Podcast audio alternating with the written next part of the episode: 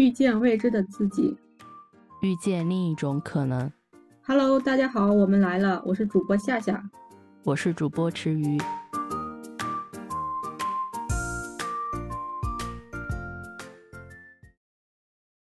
海蒂和爷爷2015年在德国上映，由阿兰·葛斯彭纳执导。电影改编自瑞士儿童文学家约翰娜·斯比利的《海蒂》。约翰娜原名叫做约翰娜·厄塞，1858年结婚后随了夫姓。约翰娜1827年出生于瑞士苏黎世附近的一个村庄里，父亲是医生，母亲是诗人。从小接受了良好的教育，14岁全家迁往苏黎世居住。海蒂在1880年至1881年首次出版，全书分为两部，《海蒂的学习》和《漫游岁月》，讲述的是小海蒂童年时期的成长经历；《海蒂学以致用》讲述的是帮助瘫痪姑娘克拉拉重新站立的故事。电影的取景地主要是在瑞士阿尔卑斯山区苏菲尔斯附近的山间小屋，现在这个地方已经成为了一个景点。电影介绍就是这么多。你介绍的主要是那个导演的背景？没有，是原著。哦，原著作者的背景。对对对。至于电影中你最感兴趣的角色是谁？最感兴趣的应该是海蒂，还有皮特，因为这个电影它名字就叫《海蒂与爷爷》嘛，然后海蒂这个角色从一开始就给我比较深的印象。我感觉它就很像阿尔卑斯山上的那只鹰，然后非常的自由又非常的勇敢。然后皮特也给我留下了很深的印象，因为在童话电影里面，皮特的身上有着非常强烈的真实感。我也很喜欢海蒂，但是我对克拉拉和奶奶更感兴趣一些。克拉拉是一个敏感、自卑又善良的人，人群之中像克拉拉这样的人会很多，所以我对克拉拉的成长会更感兴趣一些。而奶奶就是那种和蔼可亲又有耐心，又会成为别人的指明灯那样的人。我希望我周围都是这样的人。哦，你刚才说到海蒂像勇敢的鹰一样，你为什么觉得海蒂像勇敢的鹰？影片刚开始的时候有一段就是海蒂在阿尔卑斯山上面奔跑嘛，他的姨妈把他送到爷爷那个地方去，上山的那段路上面，他走着走着跑了起来，然后脱掉衣服，张开双臂，我觉得他奔跑姿势很像在天空盘旋的鹰，而他对自由的这种向往，在山上那种很享受的生活，我觉得他也像鹰一样。觉得他很勇敢是因为从他的身上我能感受到非常强烈的敢于表达自己的一种勇气。比如说他姨妈刚给他送到爷爷家里去的时候，爷爷其实并不是很想收留他嘛，但是他也就自己去找了羊圈，然后住了下来。我觉得说对于这么小的一个小朋友来说，可能刚刚被姨妈抛弃，然后寄人篱下，他还能非常自洽的自己去找到一个羊圈，然后住下来，觉得其实是一个内心很强大的表现。后来他到山上去跟皮特一起放羊的时候，听到皮特说爷爷可能杀过人，回去了之后他也就直接表达出来，就说可能不想跟爷爷在一个房间里面住，想要再次回到羊圈。他也有直接的用行动去进行一种表达他内心非常真实的想法。然后后面到了克拉拉家里的时候，他因为很想念阿尔卑斯山，想念爷爷，然后他很想看一下外面有没有山，也会主动的去跟管家说他想要看外面的山，然后拜托管家帮他打开窗户。就是我觉得他的行为上面是非常直接的，主动的去遵从自己内心的想法去做事情。他到那个塔楼去看山，然后包括说在课堂上面，在克拉拉家里的时候，他觉得识字不是很重要的时候，他就会直接表达自己的想法。后面回到村里的课堂上的时候，老师问他们以后想要成为什么样的人，他想那个时候他已经爱上了写故事，他就也会直接的去说他想要写故事。就是这种非常直接的去将自己内心最真实的一面展露出来的这种勇气，让我觉得他十分的勇敢。我对海蒂印象最深的也是他刚开始，因为那个时候他刚去的时候天气很热，然后他直接就会脱掉衣服，他那种在山间的田野里奔跑，就像是追逐自由一样。其实你说姨妈把他抛弃，我觉得其实也不能严格的算是抛弃吧，因为姨妈她其实是找到了一份新的工作，然后又不适合再去抚养海蒂。就你的角度来说，对于海蒂来说，自由是什么？我觉得自由就是，想要就去做。它可能分两个层面，第一个是他身体上的，比如说他在阿尔卑斯山的时候，然后他想要奔跑，那么他就奔跑，他会脱掉那些比较限制他活动的衣服、鞋子，然后他想要晒太阳，他就躺在那个地方晒太阳，去看天空，看天空中盘旋的鹰。然后在克拉拉家里的时候，其实克拉拉家里有非常多的繁文缛节嘛，但是他可能并不想要自己被驯化，就是遵从他自己最舒服的一种状态，然后让他的身体处在一种非常自由的状态里面。我觉得这是他身体上的一种自由。还有一种是精神上的自由。最开始的时候，海蒂因为听 Peter 说他们不需要识字嘛，那个时候他就不想识字。他到了克拉拉家里的时候，他也一直是这个样子。他认为自己不需要识字的时候，他其实是拒绝的。那他就没有去把那些知识啊，或者说想要去把这些知识学进去。但是在奶奶的开导下面，他发现自己对故事很有兴趣，他很想要知道故事到底是什么样的时候。这个时候他就诞生了一个想要去知道故事的这么一个想法。他有了这样的念头之后，他就自己主动的去学习识字。我觉得这是他精神上的一种自由。所以我觉得对海蒂来说，自由就是无论是身体还是精神上都遵从自己想要的就去做，就去争取，这就是他的自由。对，说到那个说到奶奶教他识字，给他讲故事。后来其实海蒂在课堂上的时候，别人都说想成为木匠或者想成为牧羊人的时候，海蒂就会很勇敢的说出自己想讲故事。其实那个时候我还记得他在课堂上还被嘲笑了。对，那个时候觉得特别无助，也有一点迷茫。可能对于海蒂来说，自由就是他想去追逐他自己的梦想，或者说是梦想。其实对于我来说，我觉得自由的话就是你可以去做你不想去做的事情。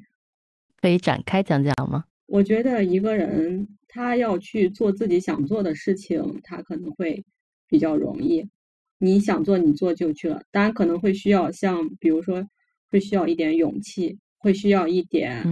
目标，需要见识。但是如果你就是有一些不想做的事情，有的时候是很无奈的，就是也会有很多困境，很多不情愿。面对生活中的困境的时候，你没有办法就是说我不想做这个事情，然后我就不去做。对，是的。对于海蒂来说，他其实也有他的困境。是的，就像现实中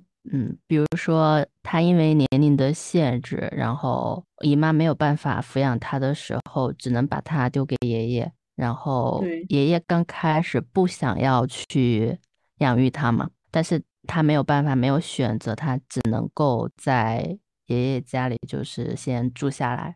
再包括说姨妈后来可能说想把海蒂送到克拉拉家做伴读，其实这个地方海蒂刚开始就是不情愿的，他更想和爷爷生活在一起，但是他也没有选择。对，当时是姨妈连哄带骗把他骗去的。其实对，我记得姨妈跟他说是爷爷不想让他在这个地方住，然后还告诉他说去了克拉拉家，如果说他想回来的话就可以回来。对，但其实是不是的。对，就相当于被他骗过去了。我觉得这是海蒂，就是说他受限于他的所处的一个空间，一个成长的环境，一个很现实的困境。还有一个可能是说，就算是没有处在这种环境中间，不是像海蒂这个样子，从小失去了父母啊，然后又被姨妈丢到爷爷家，又被骗去克拉拉家中，大家可能也会有的一些困境，就是当我们不确定自己想做的事情是否是正确的时候，那种迷茫的感觉，就是自己的梦想是否应该坚持，尤其是你和周围的人显得是那么不同的时候，这种困惑感可能也是他的一种困境。对，但是海蒂就会很勇敢，他会当时爷爷不想养他的时候，爷爷还把他带到牧师那里去了嘛。对，然后他就会很明确的会跟爷爷说他想留下来。是的，然后我记得他跟皮特说他之前跟姨妈住在一块儿的时候，整天就只能待在室内，然后所以他才会非常的喜欢阿尔卑斯山，因为他自由，他在这里非常自由。小孩子的天性本来就是追逐大自然的嘛。对，他在这里会感到非常的快乐，而且你看皮特也会带他去在山间里各种的玩耍之类的。对，尤其是带他去看那个土拨鼠是吗？对，我觉得那一块确实是非常的有趣，特别的可爱。对，而且能够直接的接触到大自然，可以在溪水里面打捞，然后嬉戏，然后玩累了的时候就直接躺在草坪上，吹着风，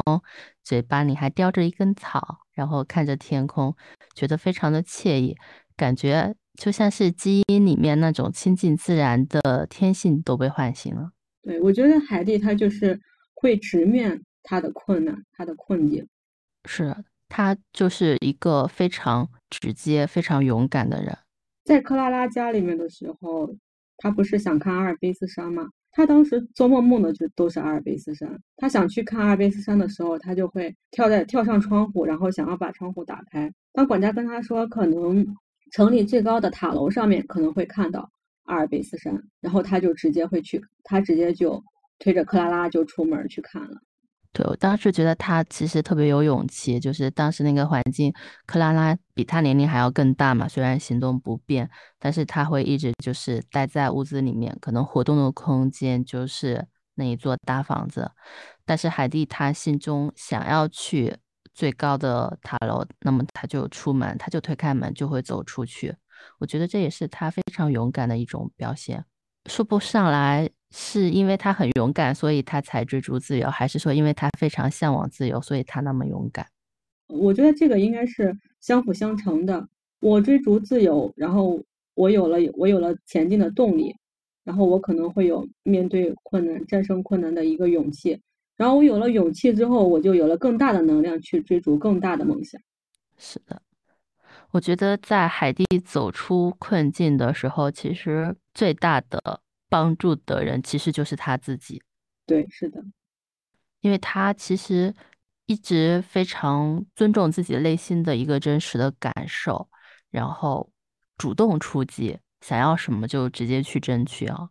但是其实我觉得在海蒂走出困境的过程中，其实也会有周围也会有很多在关键的点有很多指明灯一样的人物来去引导他往前走，往一条更正确的路上去走。对，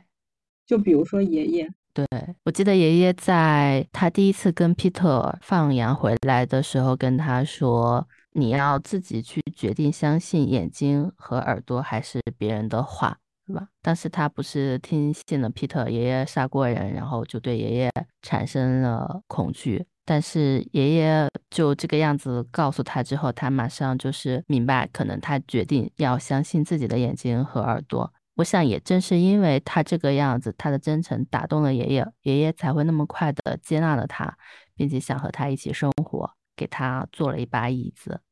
对，那个点我也印象非常深刻。海蒂刚进入爷爷家的时候，发现爷爷只有一张床、一把椅子，他自己找到了二楼的那个晒干草的二楼，然后他那个时候就特别的兴奋，特别的开心，飞奔着爷爷，然后问爷爷他自己可不可以住在二楼。对，他能够从羊圈然后住到二楼，我感觉他特别开心，因为他能感受到其实爷爷对他的接纳的程度更高了一些。对，其实海蒂对爷爷的影响也挺大的。当时爷爷不是带着海蒂去牧师那里嘛，想让牧师找一家人去领养他，对，他们不是有一个时限吗？海蒂以为自己就要被送走的那一天，他突然间回来的时候发现家里面多了一把椅子，对，然后那个是爷爷特意给他做了一把椅子。我觉得爷爷对海蒂也特别的好，特别的喜欢他。对，我觉得爷爷表达感情的方式特别含蓄。其实他刚开始虽然不想让海蒂留下来，我觉得他可能是考虑觉得说自己一个住在山上的老人没有办法照顾好一个小孩，但是其实从他给海蒂准备的食物，然后给海蒂做椅子，又给海蒂做了一个木鹰的小玩具，其实可以感受出来爷爷就是非常内敛的爱，但他对海蒂的爱就是用行动来表明。对，还有海蒂就是因为大雪封山了嘛，皮特不能上山牧羊了，皮特下山去学校读书了，皮特跟他说明年春天他就会上山来了，然后海蒂就说了一句好希望明年春天赶紧到嘛。爷爷转天就带着他，然后坐着那个雪橇，然后直接就下山了，那个场景真的就是特别的震撼。对，我当时看的时候就是手心里都捏出来了汗，一方面就感觉到就是一种就像那个雪橇然后从山坡上滑下的时候那种畅快的感觉。对，然后我还有注意到就是晚上爷爷是背着海蒂上山的，其实我觉得这一刻非常的温馨，非常的感动。对，而且以当时的一个情况来看的话，我觉得爷爷可能就是他要先坐雪橇然后送海蒂下山嘛，然后那他返程他只能自己把雪橇拖上去。对，是，然后可能拖上去就已经很久，可能半天就过去了，然后冬天的天又黑的比较早嘛，然后可能刚上去没有多久他就又得下山，然后再去接海蒂，然后再把他背上来。我觉得爷爷其实是一个很爱海蒂的爷爷。对，是的，是的。除了爷爷，克拉的奶奶对海蒂帮助其实也挺大的。是的，我觉得克拉的奶奶就像一个伟大的教育家。你看家庭教师他怎么教海蒂的，然后你又看奶奶怎么教海蒂的，你就会发现他是一个非常有智慧的人。对，其实家庭教师教海蒂的时候就是应付差事。我觉得其实不能算是应付差事吧，我觉得他只是在以教克拉拉的形式去教海蒂，因为克拉拉她自己本身从小就接受教育嘛，而且克拉拉的话，她可能对教育，对于这些字母啊什么的，她可能更容易接受一点。海蒂的话，她本来天性就比较浪漫、自由，她可能不会喜欢这样的教学形式，所以就是说家庭教师用教克拉拉的方式用在海蒂身上其实就是不太合适的。然后奶奶的话她就会因材施教，我觉得对，她会针对就是海蒂的一个个性，然后找到非常适合海蒂的一种方式，唤起她对学习的一种兴趣。对，我觉得奶奶的话她就是会能看清楚事情的本质，她是第一个发现海蒂在克拉拉家里不开心的，他想回家。对，他跟克拉拉的父亲的那段对话我也蛮印象深刻的。他说其实克拉拉的父亲希望海蒂留下来只不过是为了代替自己去陪伴克拉拉。对对对的，也是他来劝说克拉拉的父亲送海蒂回去。对，还有就是最后的时候嘛，奶奶送了他一本本子和一支笔，那个时候海蒂还问为什么这张本子上一个字都没有，奶奶就是会鼓励他自己去填满啊，用自己的故事来填充它。奶奶就会鼓励他去做自己喜欢做的事情。对，这个让我想到之前好像是台湾的一个作家，应该是林清玄吧，他的散文里面有去写说他很喜欢买那种本子，然后有一次他去买本子的时候发现那个本子的价格比旁边的一本书还要贵，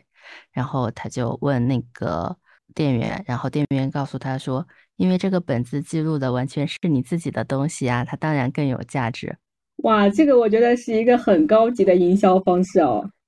对，然后我觉得我刚开始，因为他的那个本子好像也看起来蛮像一本书的嘛，然后我还在猜测，就是奶奶会给海蒂带一本什么样的书，当时可能以为会是一个更高阶段的一些启蒙的那种读物，没有想到是一个空白的本子。不得不说，奶奶真的是特别了解海蒂，她在没有跟海蒂见面的时候就能够提前感受到海蒂可能会在这个事情上遇到的一些困难，然后准备了一个特别合适的礼物。对，奶奶就是那种特别贴心的那种人。对，而且我觉得奶奶对鼓励海蒂的那句话也让我自己特别受震撼。她说，如果生活中的某件事情带给你快乐，不要管别人说什么，你只需要去做它就行。有的时候我们其实很容易受到周围的一些信息的影响嘛，对，是。然后可能就对于自己所喜欢的向往的东西不是那么坚定，但是奶奶的话就是给海蒂也打了一针强心剂哈。这样的话，无论是说在课堂上，然后被同学们嬉笑，然后嘲笑他的梦想，还是说他自己未来就是可能去决定自己要成为一个什么样的人的时候，他都可以更勇敢、更坚定的去选择他想要做的事情，去成为他想要成为的人。你觉得就是说，海蒂除了勇敢，可以助于他追求他自己的梦想之外，还有什么特质？我觉得是一种渴望。渴望什么？就是渴望本身。就是那个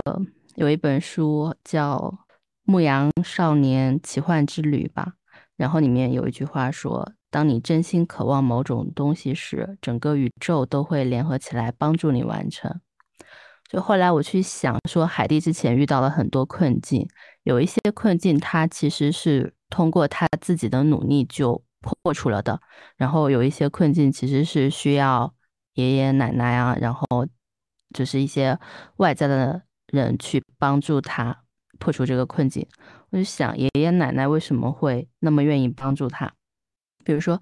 奶奶其实是感受到了他对于阿尔卑斯山的思念，然后他才会去告诉克纳拉拉的父亲，然后就是海蒂其实是很想回家的。而爷爷其实也是感受到了海蒂就是他对于知识的向往，才会在海蒂回家之后，因为他们之前第一个冬天不是在山上度过的嘛，但是他后来从克拉拉家回去之后，其实他们又到山下的村子里面去度过嘛，然后我觉得爷爷应该是感受到了他身上对于知识的一种向往，然后就决定和海蒂一起到村子里面去住，是因为他自己内心的这种渴望，然后打动了身边的人，而身边那些对他怀有善意的人就是会非常愿意帮助他，然后一起完成他的一个心愿。这让我想到了好像有一句话说是，如果你坚定的追逐你的梦想，全世界都会为你让路。我不记得原话是不是这样，好像就是这么个意思。对对，是的，就是我觉得渴望是对于他来说，达到他无论是身体还是心灵的自由是非常重要的事情。当然觉得说，除了渴望，也跟海蒂他本身是一个很善良的人有关。我觉得一个人很善良的话，他身边的人就会更愿意帮助他。我当时看的时候，他刚刚到克拉拉家里去的时候，那个在餐厅吃饭的时候，他不是偷偷的装了一个软面包嘛？对。我当时还以为是他到克拉拉家里去吃饭，然后可能他们食物比较精细，分量比较少，他有点吃不饱。没有想到一直看到最后，发现那个软面包是要送给皮特的奶奶。当时真的就是会觉得啊，这个孩子他怎么会这么善良，他的心里怎么能装下就是这么多的人，每一个跟他有接触的，然后给予他一点点温暖的人，他都会记住。对，其实那个时候他要走的时候，不是那些软面包散了一地吗？对，最终他最后走的时候，那个管家还特意给他装了一箱软面包。我觉得这个也是管家看到了他的善良，然后也给予他的善良。我觉得可能就是说爱心都是互相传递的。是的，当时克兰纳家的女仆，然后不是在海蒂走了之后，给他们的小猫咪取了一个名字，就叫海蒂嘛。对对对，觉得女仆肯定也被她的那种善良真诚打动了，非常喜欢她，很舍不得她。其实除了在克拉拉家里面，然后在山上放羊的时候那一幕，然后让我也特别有感触。当时小天鹅不是和我不知道我忘了小天鹅是谁和谁打架了，然后皮特直接一个上去就要教训小山羊，要打他嘛，怕他影响他产奶嘛。然后海蒂就去上前阻止他。其实先前海蒂已经怀疑皮特偷吃他的午餐了，但是那个时候他为了让皮特不去打小天鹅，然后他会甘愿把自己的午餐分给皮特一半。对，我当时还特别触动的一点就是，我以为他就是说把今天的午餐分给皮特就好了，没有想到他会同意说把每一天的午餐都分给皮特。对，结果是每一天。对，就觉得他就是对于小天鹅，然后还有其他的一些山羊，他都会非常的善良，就不仅仅是只救他们一次。对，其实我觉得这个交易换来了皮特不打山羊，其实也换来了皮特带着海蒂去探索阿尔卑斯山，对吧？对。然后我觉得皮特之后也是真心实意的想要带他去玩呀之类的。是的，就是感觉是善有善报。我想他去做这个交易的时候，其实可能并没有想着说皮特后面要怎么对待他，他只是希望说这些小天鹅、这些山羊都不用再挨打了。对，是的。然后皮特也被他的这种善良打动了。还有他离开克拉拉家的时候，他把爷爷送给他的那个木鹰送给了克拉拉，我觉得他也特别的贴心。后来他经常会给克拉拉去写信。对，然后他还教皮特认字。嗯，对对对对对。就他会非常真心的去帮助，就是他的每一个朋友。我觉得其实只有你真心的去帮助别人，然后才会有更多的人会用真心来帮助你。是的。克拉拉为什么会让你特别感兴趣呢？其实克拉拉和海蒂的境遇几乎是相反的。克拉拉生活在大城市，然后生活优渥，知书达理。海蒂就是生活在小乡村山里面，自由自在的，无拘无束的。克拉拉的话，生活在大城市里，然后又是这种传统的大家庭的话，必然也是枯燥的。海蒂的他的话，就是海蒂的心灵是自由的，但与其说是克拉拉的身体被困在了轮椅上，其实我觉得不应该说是他的心灵被困在了这座大房子里，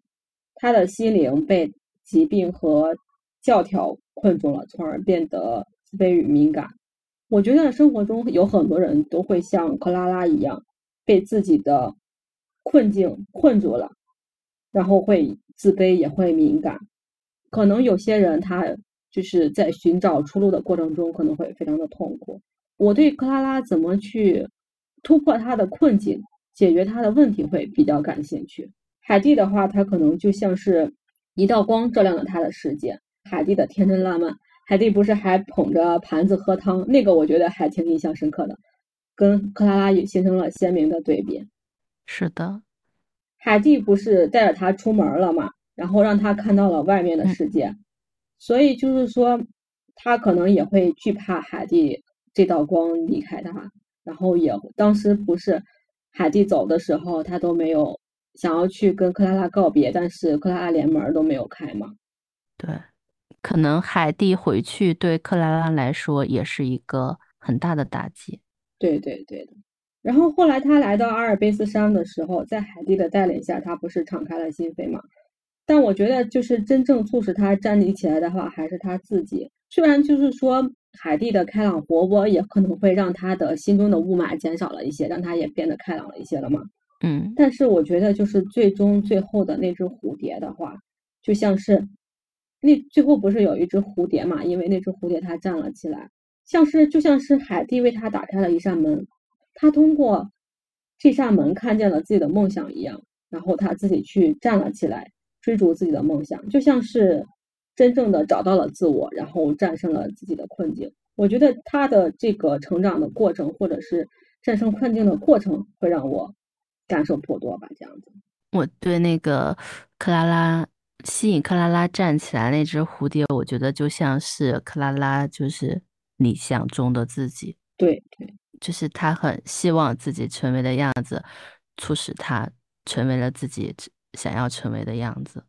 克拉拉她也是一个非常善良的人嘛。当时海蒂来的第一天，推着克拉拉走的时候，不是还把那个花瓶撞翻了嘛？对。然后克拉拉就自己替海蒂顶了包，这样子。对。他还教克拉拉怎么去使用餐具。对，这个其实也很有意思。后来他来到阿尔卑斯山的时候，海蒂又教他怎么使用。对对对对。而且他在发现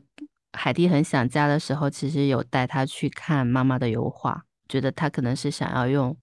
自己的经历去温暖海蒂。对，是的，告诉他就是我们可以彼此陪伴。而且他行动不便，其实可能在海蒂来到他家之前，他一直都没有怎么出去过。但是当他知道海蒂想要去外面的塔楼的时候，他就让海蒂推着他陪他去。对，我觉得那个时候克拉拉应该就像是第一次出门一样，她对周围的一切充满了新奇。然后那几只小猫的话，也是克拉拉在塔楼底下等海蒂的时候，其实海蒂上塔楼的时候，她还特别的不安嘛，特别的忐忑，然后看着克拉拉，害怕她有什么问题嘛，对吧？对。然后那个时候克拉拉还非常的鼓励她，让她去塔楼上面去看阿尔卑斯山嘛。对，那个时候在塔楼下面，那个老妇人拿过来几只小猫的时候，小奶猫的时候，克拉拉就非常的喜欢。我觉得，对，我觉得就是他对海蒂心存善意的这个过程，然后也让他看到了外面的世界，从而又在他的心中种下了一颗自由的种子。对，然后在阿尔卑斯山的时候，那个种子终于就是发芽了。是的，冲破了一切的阻碍。我觉得其实像克拉拉这样的人的话，最终的话要走出困境，还是需要靠自己去找到自己心中的那束光，然后去追逐它，克服一切的困难。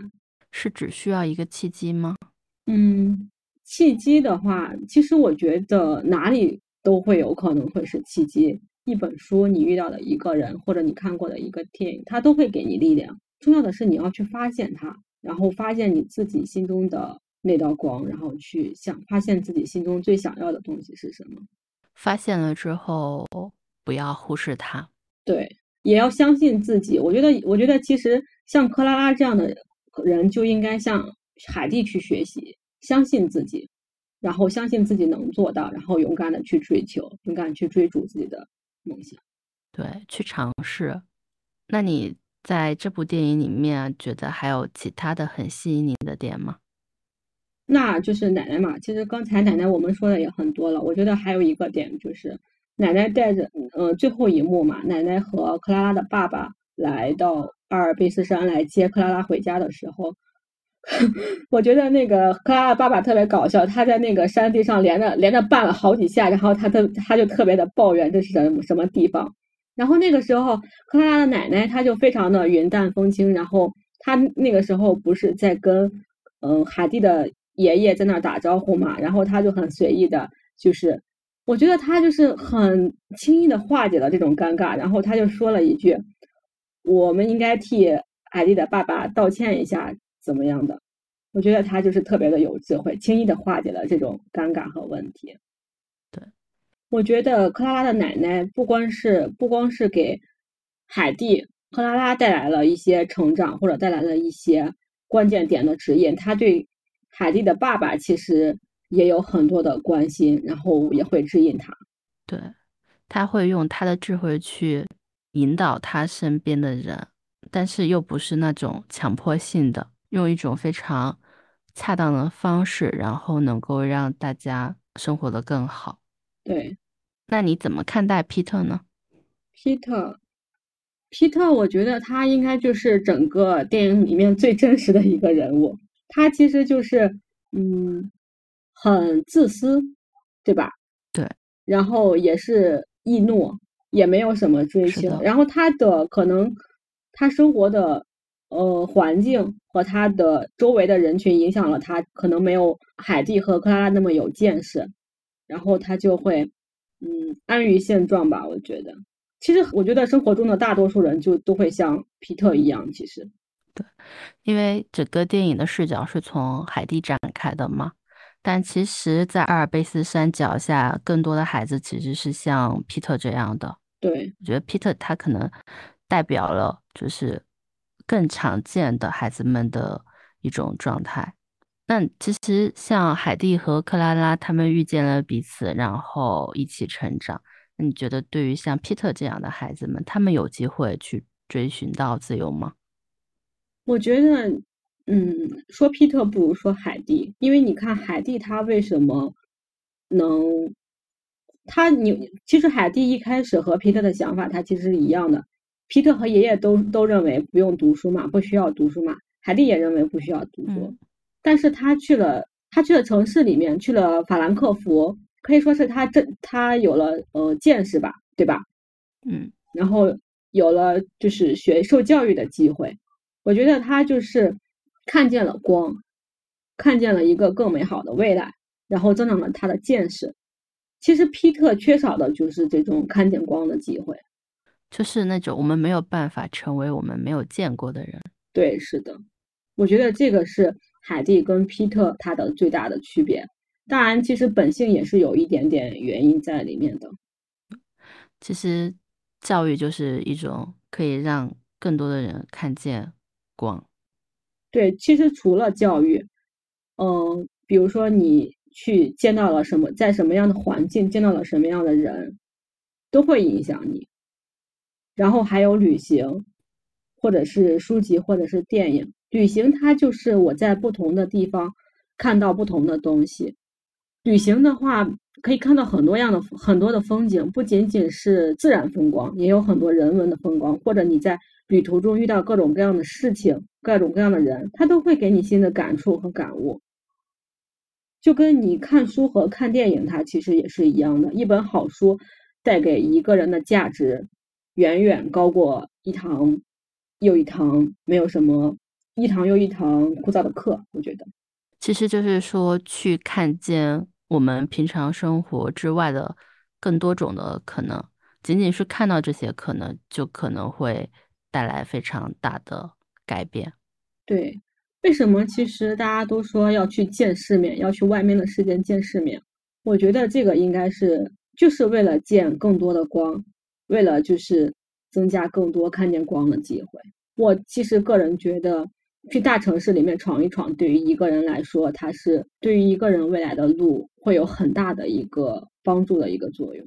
不管你在大城市生活的是艰辛还是轻松，不管你在什么层级，你都会看到更多更不一样的事情。这个对于一个人的认知或者一个人的判断，它都会有一个很大的一个帮助的作用啊！说的都好像在去大城市闯荡一番。不过眼下感觉更快的话可以先通过旅行这种方式去遇见一些不同寻常的人或事。还有书呀，我觉得看书最主要的就是看见不一样的世界。我觉得行万里路重要，然后读万卷书也重要。那就一边行万里路一边读万卷书。刚好我们下一期可以做一期关于旅行的节目，然后到时候就可以听你去分享你在旅行中的有趣的故事。对，其实我也蛮想分享一些我在旅行过程中的一些感悟，然后分享给大家。那我们就期待下一期了。